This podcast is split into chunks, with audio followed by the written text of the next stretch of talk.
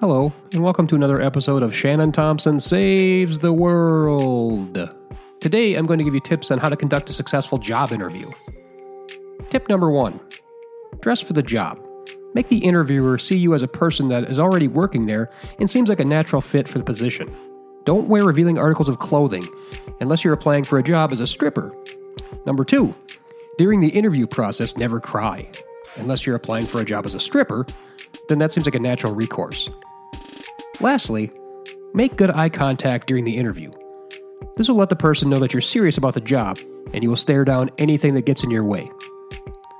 Unless, of course, you're applying for a job as a stripper, then eye contact is strictly prohibited. The job market is really good right now, so get out there and apply for those jobs. You don't want to be an unemployed asshole. Until next week, I'm Shannon Thompson.